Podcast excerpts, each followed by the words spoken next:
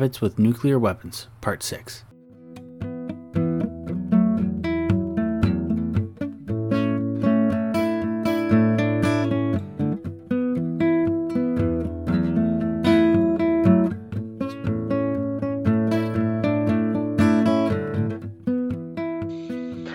I'm all for accommodating people because I'm, despite all my appearances, not an asshole.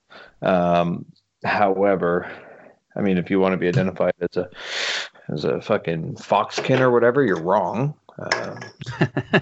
You're right to fuck a fox, but yeah. So here's the way that I look at it. I will give you the benefit of the doubt until you give me a reason to suggest otherwise. Right? I won't give you the benefit of the doubt because I know. No. I will. I will give you the benefit. For 3 hours. I know. It's pretty good. We should start our own podcast. We'll do a spinoff. Fucking rocks and cognac after dark. All smut all the time. Fucking. This is X-rated parental advisory. This is some fucking shit right here. Yeah. Oh man. It's definitely more comical than your other one. It's not just laden with dad jokes. You fucking. Yeah, because we try and keep it a family show apparently, but we curse and swear on it. So I know you say family show all the time. That's also on the bingo card. This is a family show. It's basically, I think we only said that like 2 times. I think. I'm pretty sure we've said enough. Whatever, we've had worse. We had those 2 racist idiots in fucking Halifax, and we've got the 2 racist idiots in Halifax. Are you talking about those Proud Boys? Yeah, and then we've had the fucking. You know what those Proud Boys came from? Milice Provinciale de Quebec. That is like the Quebec Army that wear ranks with Quebec on it instead of Canada and like play around in their backyard. They're hilarious, by the way. The MPQ, look them up. There's like a video of them training to like, I don't know. And it's like 6 dudes with like a couple bolt action rifles, a shotgun. One dude's got a pistol, and like this ex-army dude is teaching them how to like do tactics, but he's like was probably a corporal because they're doing like an all around defense. And like they got their heels touching with each other and stuff, and they're all like looking, and the one guy's got his pistol like an asshole. What is it called? What is this called? MPQ, I think, something like that. And one guy brought his dog. Like there's just like a dog. It's the fucking funniest thing. MPQ, Quebec. Mike. I think it's that. Yeah. Oh, M. MP. No, sorry. Shit. What are they called? It's not that. Quebec Patriotic Militia. I think that's it. Hang on. Yeah, they're a terror. They're rated as a terrorist group.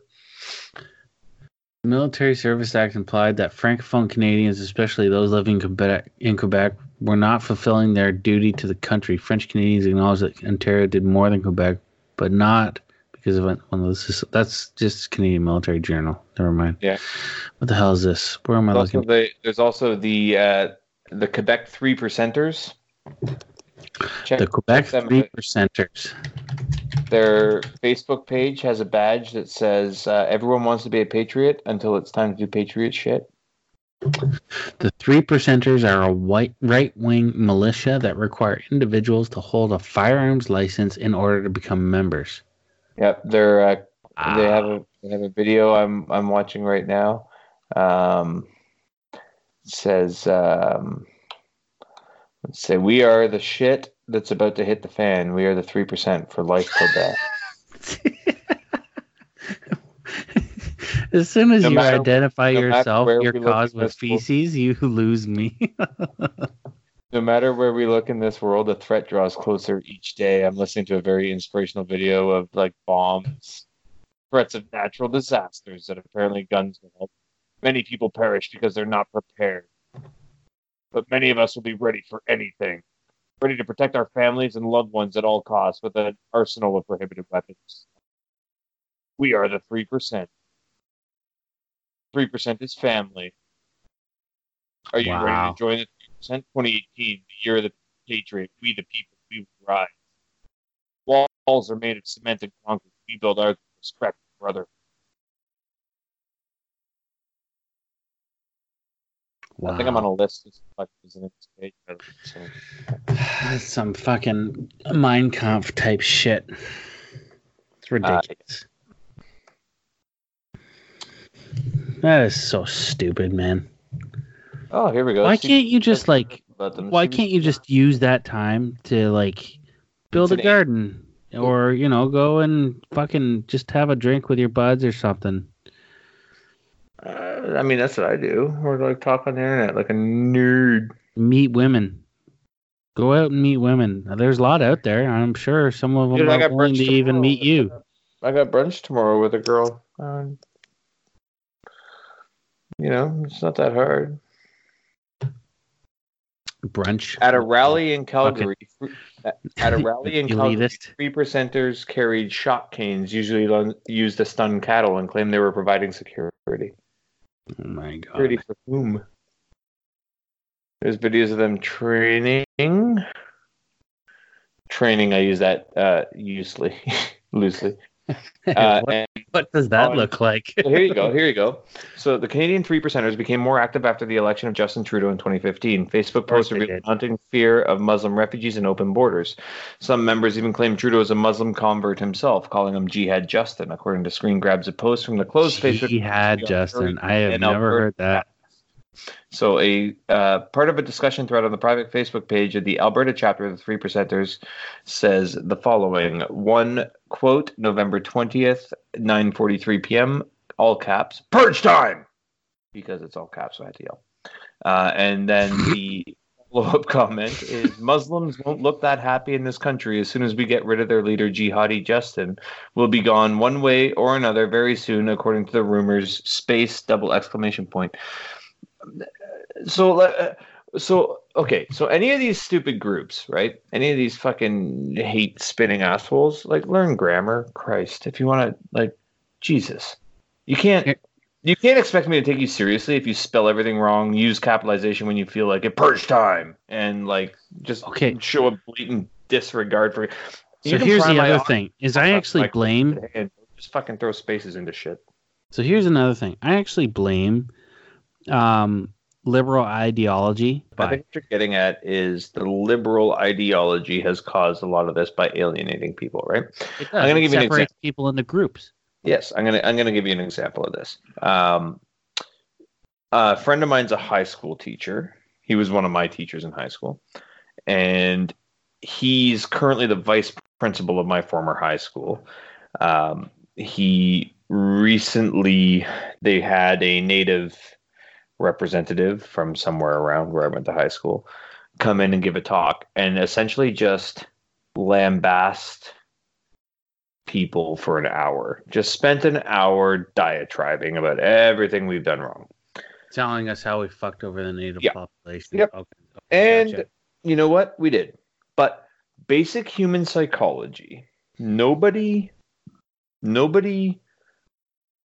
is going to change their opinion if they feel they're being attacked.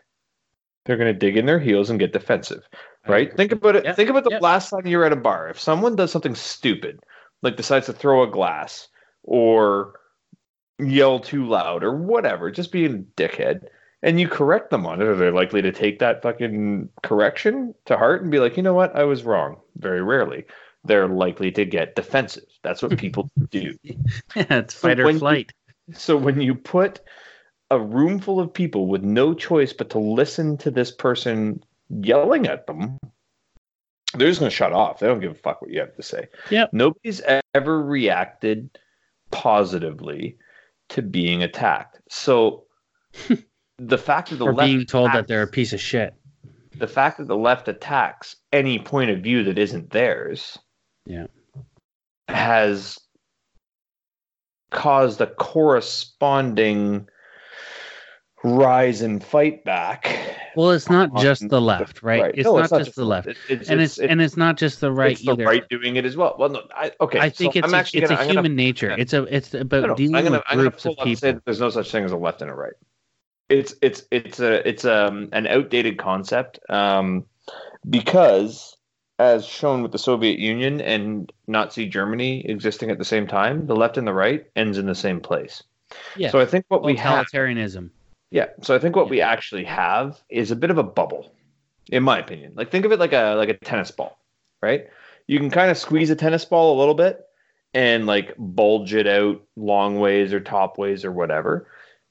But at a certain point, it's going to break, right? And I think Western democracy, liberal Western democracy, small L, not capital L, liberal Western democracy fits in the same mold where it's malleable and it shifts as times change, right? The Democrats and the Republicans used to be the exact opposite. The Democrats used to be the more hardline conservatives, and the Republicans were the more states' rights, less hardline. That's obviously shifted in the modern day and age. So I think we move around as culture evolves within this tennis ball.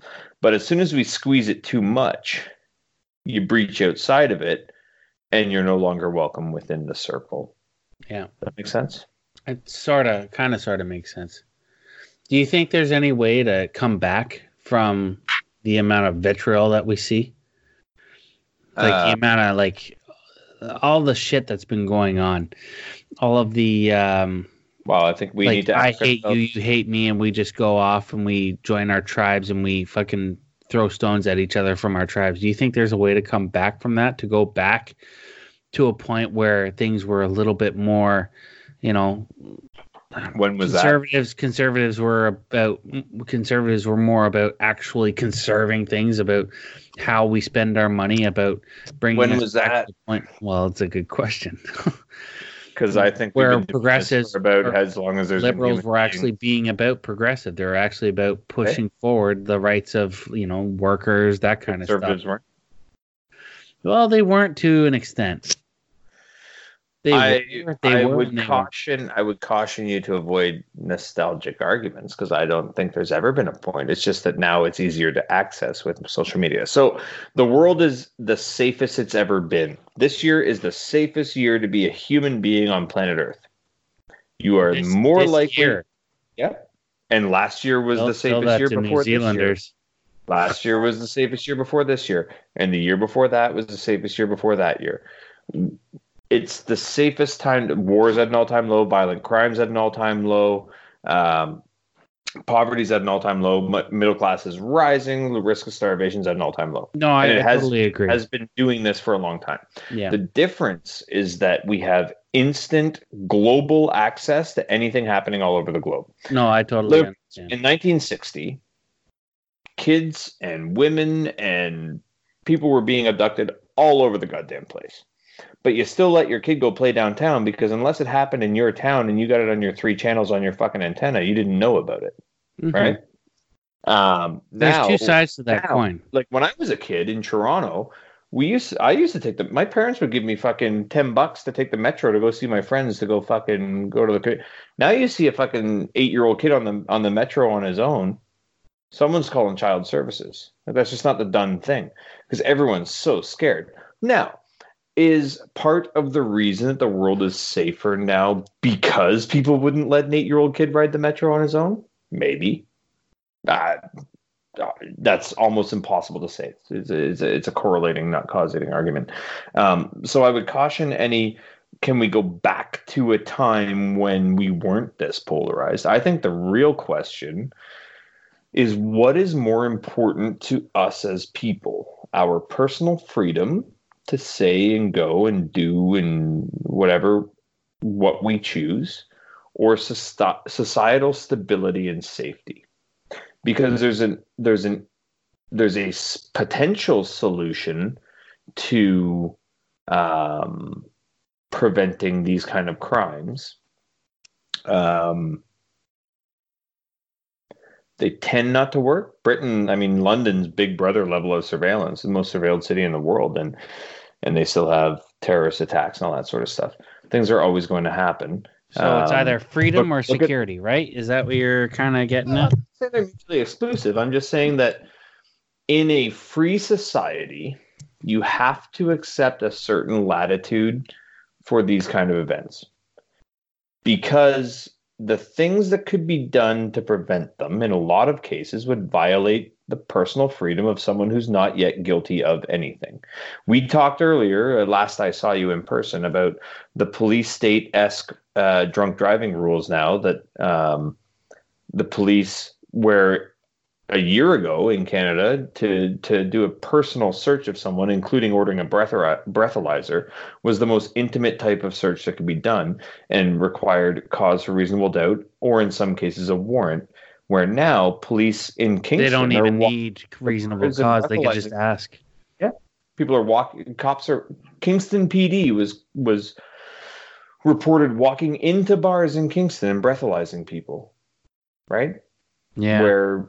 They're consuming alcohol, which is their right as a Canadian of the age of majority, in a place that sells alcohol, which is that business's right as a business. I would love to see the first court case that takes place where somebody refuses to give a breathalyzer to a cop that asked them to do that in a bar.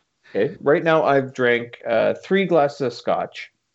I'm probably above the legal limit. And right now, if a cop knocked on my door and demanded I blow into a breathalyzer, I would have to do it. Well, you wouldn't have to because you're in Quebec. In Ontario. Yeah. I would have to. Being an asshole. Yeah. I would have to do it. And then if my neighbor reported me as driving erratically within the last half hour, the onus is now on me to provide proof that... I was not driving my car. I was drinking at home I'm allowed to do, right? Never learned the lessons from the fucking Gestapo during the Second World War. Right. The same kind of tactics were applied. The same fucking tactics. So here's what I'm getting at. When this came out, people were, in my opinion, rightly outraged. But then there was a lot of people saying, well, if you don't drink and drive, it doesn't affect you. So... stop making excuses for people who drink and drive and put others at risk. So people, it's like when they talk about internet security and that stuff, and the government spying on their citizenship. Well, if you got nothing to hide, like it's a bullshit argument. Sacrifice personal security personal freedom in favor of societal security. Yeah, right. The same applies to gun ownership. It's not illegal to own a gun right now. However, if they decide it is tomorrow, people will be like, well, if you didn't want to use it to commit a crime, give it up. And you know what? I am a firearms owner, and I enjoy owning a firearm and going to the range. Yeah. And at the end of the day, if the cops came tomorrow and was like, listen, laws have changed, can't have your guns anymore, I'd be like, all right, I'm not keen on it, but I'm okay with it. Right? Really? I don't know. I don't know if I would buy it. Like, I don't know if I would follow up with that. I'm not an American with dreams of grandeur that we're going to use our guns to rise up and overthrow the government if they ever become tyrannical. Because no, I get that. The American Army will stove your fucking, what do they call themselves? Fucking preppers or whatever. They'll get fucking done. Sure. But okay. No, I get that. Here's the thing. Is that that's an archaic that become illegal all the time. Think about it. I don't have any. My livelihood is not tied to owning guns. But in 1860 in the United States, when they said you can't have slaves anymore, people's livelihoods were at risk. Of course, they went to war. I get that. But here's the thing: the first thing that the Nazis did when they started really asserting their dominance over the entire country was they fucking confiscated weapons off the public. So did the Soviets. Just in case. Owning any weapon. Soviets did the exact same thing. Oh, it looks like the left and the right always become the same. They didn't want their own public to rise up against them because they like you never armed the peasants. Because you didn't acknowledge that you were becoming a fucking tyrannical power. Like that is the first sign that the government is becoming tyrannical is when they start putting in laws in place, and they start physically taking away the individual's right to defend themselves. I think the first sign that the government's becoming tyrannical is when they decide what you can and cannot say. Wow. And then the next step change laws. No, and then change laws to expand the powers of their police to no longer require reasonable cause. Huh. So two of those things have happened in Ontario. Mm-hmm. Those two things have happened in Ontario. And Bill C-60. Generally speaking, look at Germany circa 1934, look at the Soviet Union circa 1921. Everyone is quite happy to go along with it because it's for the benefit of all. Yeah, you're absolutely right. Fuck me, that's dangerous, man. That is so fucking dangerous. And we vilify those who speak out against it. It's so dangerous an idea. I think podcasting is such a good way to get around. Yeah. It is so dangerous an idea that in 1917, Germany assisted Vladimir Lenin in returning to the Russian Empire. Wow. To spread that idea. Because he'd been exiled. He was living in France. Yeah. Germany got a hold of him and got him through the entire German line back to Russia to spread that idea. It was the chemical weapon they never could have dreamt up. Those two things you mentioned, I hadn't even considered that model. Those two things have happened. Yep. People are the people are putting in, people who work within the government are putting in effect laws that will control the aim to control what you say without any person voting on it, any citizen voting on it. No citizen voted on that. No citizen voted for that. That was never according to the government. It was based on elected officials who voted on it. So MPs voted on it. Great. So theoretically, by proxy, we voted on it. Right. But the people were never consulted, and it was never an election platform of anybody. Yeah. So this came out of nowhere. You're talking about Bill C-16, right? C-16 and then the recent drunk driving. Okay. So Bill C-16 and then you know who the sponsor of Bill C-16 was? Wilson-Raybould. Yeah, Raybould. Yeah. The former Attorney General of Canada. But that's public knowledge, the fact that Wilson-Raybould was the sponsor of that bill, Bill C-16. And there's nothing wrong with sponsoring a bill. No, there isn't. I just think that... We just never ask the questions and actually fully explore the idea beyond the positives of it. Once we say, oh, it looks great. Once we have a plan, and now we're back to Brexit. Right? And now we're back to Brexit. Yeah, nobody knew what the fuck it meant. Yeah, everyone talked about the positives, which were well blown out of proportion, because that's what ideology does. And nobody stopped to consider the 575 lines of law and code that governed sheep and pig exports. Yeah. Let alone everything else. The best way I heard it explained is ideology works in terms of resolution. Ideology is low resolution explanations, and people like things fucking simple. They like it when things are explained very simply, so that way they think it covers all the bases.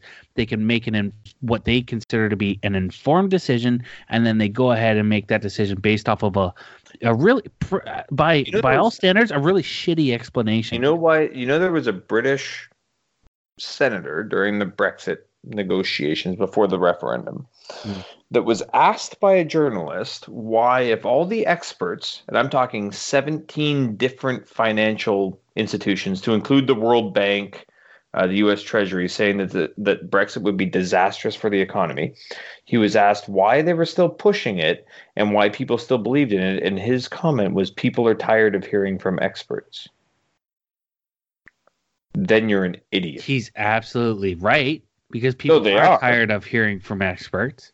They want to go with their feeling because they want to go with their gut. We're rabbits with nukes. Yeah. They're going to go with what feels right. Wow. I just came up with rabbits with nukes tonight, too. That was an off-the-cuff thing. I like that. That's the name of this. We'll call it shortcuts, 320 Club shortcuts or something, and we'll call it rabbits with nukes. The other thing is that you just became part of the 320 Club, son. People are not willing. People are, generally speaking, not willing to put in the time,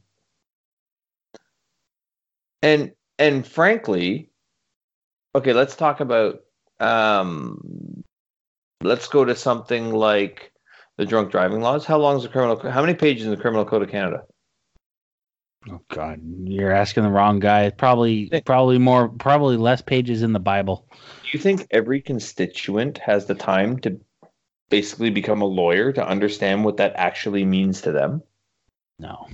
So do you think the responsibility is on the lawmakers and the people voting on it to explain to their constituents what that means? I would hope so. Do they? No. Because people consume information in 30-second to 3-minute bites, right? Yeah. Well, people who are in positions of power, who are looking for decision grade information, they want a one page or less. Do you think the MPs are all lawyers, members of parliament, or economists? I think a lot of them are. There's a disproportionate amount of lawyers and economists. But you don't see too many musicians or scientists or people who are. Yeah, you don't see too many people who work in the sciences. You don't see too many people who work in the arts, other than like, you know, I don't know, history. Not even that. Like in the last 10 years, we saw one historian running for prime minister. What was his name? It was fucking the liberal guy. Ignatieff. Before Trudeau. Ignatieff. Yeah, Michael Ignatieff, yeah. He was an idiot. Yeah, so I'm not saying it's right or wrong, but I'm just saying you don't see too many of that. It's like, I don't know. When's the last time an engineer was prime minister? I'm also speaking at a turn, too, because you're also looking at, you know, somebody like Justin Trudeau, who is famously criticized for being a fucking drama teacher. Well, he's a trust fund kid. He's a trust fund kid. He's the boy king. That his fault?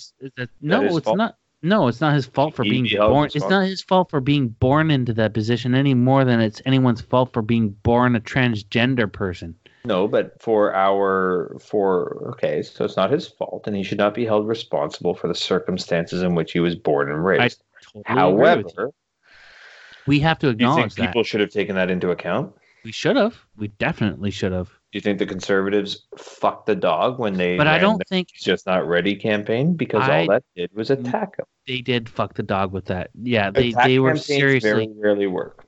Yeah, they were seriously off base when they started pulling that shit. But here's the thing with that, like, I don't think there were so I don't know what percentage. Let's put a percentage number. What percentage number do you think Trudeau got in as the prime minister?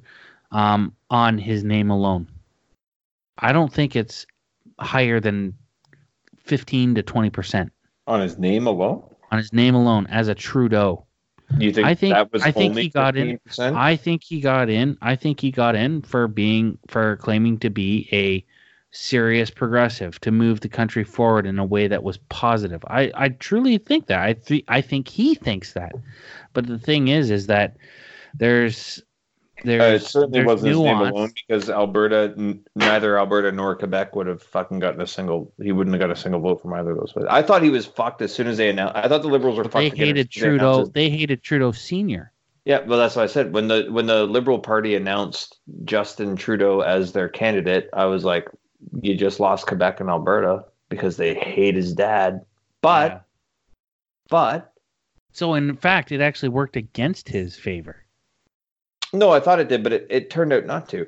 And I think that was actually a really good thing. Regardless of what people think of the current prime minister, in this case, the son was not held to account for the sins of his father by presenting his own case. And I think that's a good thing. I think you explained it better. I think that's what where I was kind of going with that. The perceived sins of his father. Other provinces might that Pierre Elliott Trudeau did better and or worse. You know, Pierre Elliott Trudeau sent the army into Quebec, martial law. Yeah, in the Crise d'Octobre, FLQ crisis in England. Yeah, I remember that. Front de Liberation de Quebec. Yeah. So no, I remember all that. Like, the funny thing is, I think the most progressive thing about Justin Trudeau is that he got elected despite his father's legacy. Yeah, I don't know, man. Don't know what to tell you. It's very interesting to me. I just think we need to do. I think we need to do more to hold our politicians to account. You think people should stand up a little bit more? You know what? Give me 2 minutes. I desperately need to pee. I'm going to formulate a response on that because it's a very. Because it kind of goes against what... It needs to be said extremely carefully. Yeah, and let me formulate how I'm going to say it. So take this one thing... In case you choose to use this. Yeah, no, just take into consideration one factor, right? And it's what you've already said already. We're rabbits with nuclear weapons, mm-hmm. right? We'll follow the path of least resistance. So... Well, I'm gonna while I formulate my response to your question, I'm going to... I got to piss, too. Yeah, I'm going to leave you with a thought while you pee. The nuclear weapon has been the greatest invention in the history of mankind in terms of ensuring world peace. I'll be back. Well, I can agree with that already. I don't even need to think about it.